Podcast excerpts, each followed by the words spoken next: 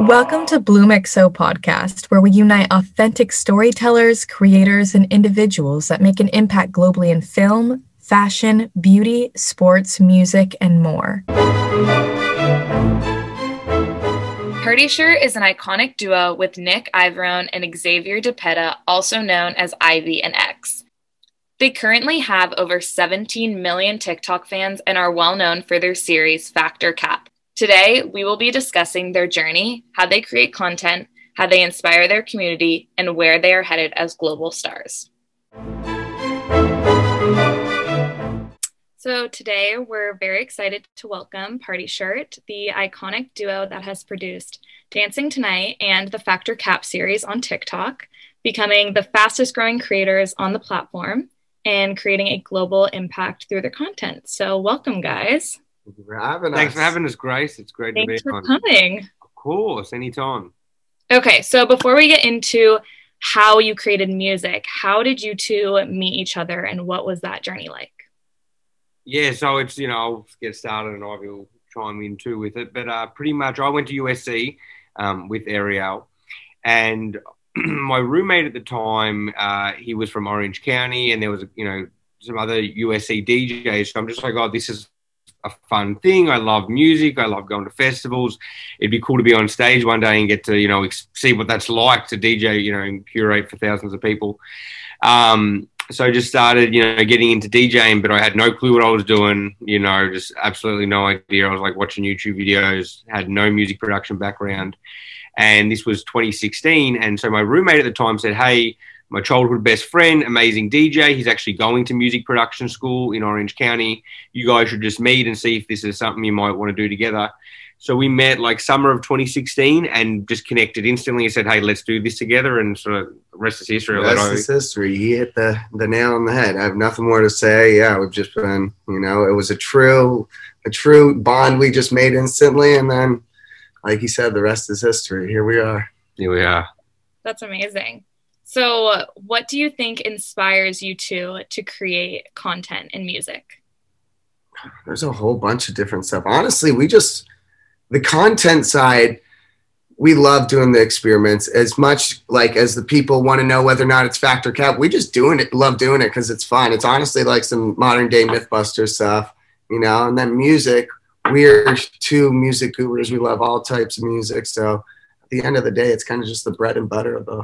It is. No, lives, we just yeah. love create, and we're just entertainers at heart. You know, besides musicians or TikTokers or this or that. You know, just truly, it's just we love entertaining people, love seeing people happy, and and you know, giving them something to consume.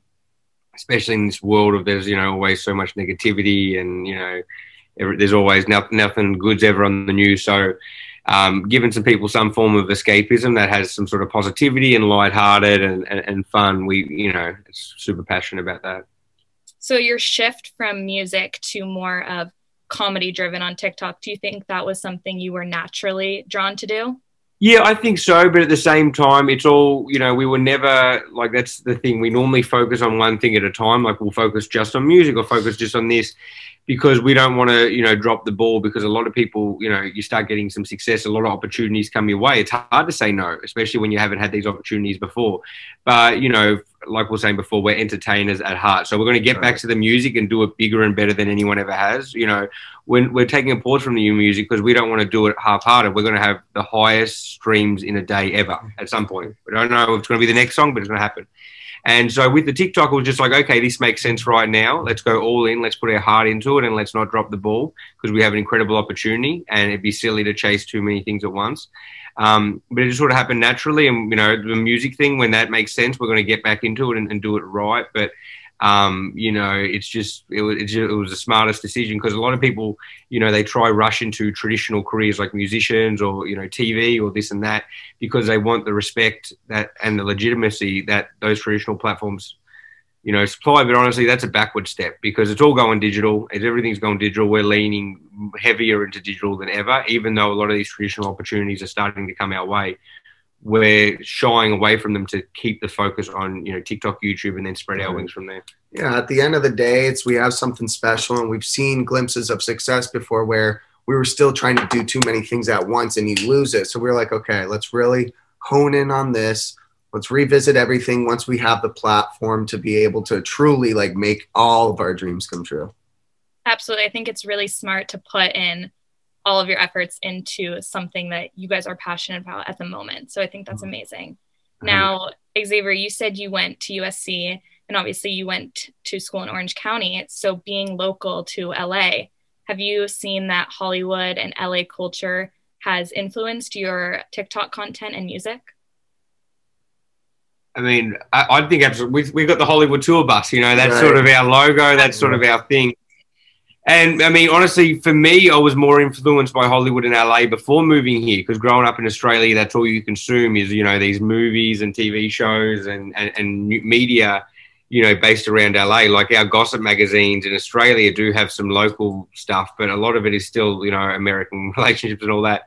So just growing up, I'd been so enthralled by Hollywood. And, you know, actually, when I came here, I probably downplayed it because I was employed Al Ray first and then USC, and you you're sort of in a bubble. But then we moved to Hollywood and right. we're just like, you know, we're different world over there. We're doing it as cliche as you can, but we love it. Yeah.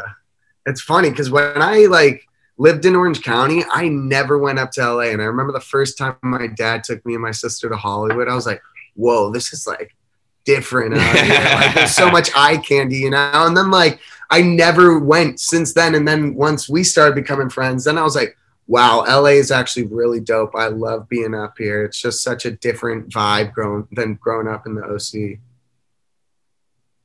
So I know we mentioned your Fact or Cap series. So how do you hope to entertain and inspire your community through either your music or your Fact or Cap series? And what exactly inspired that series?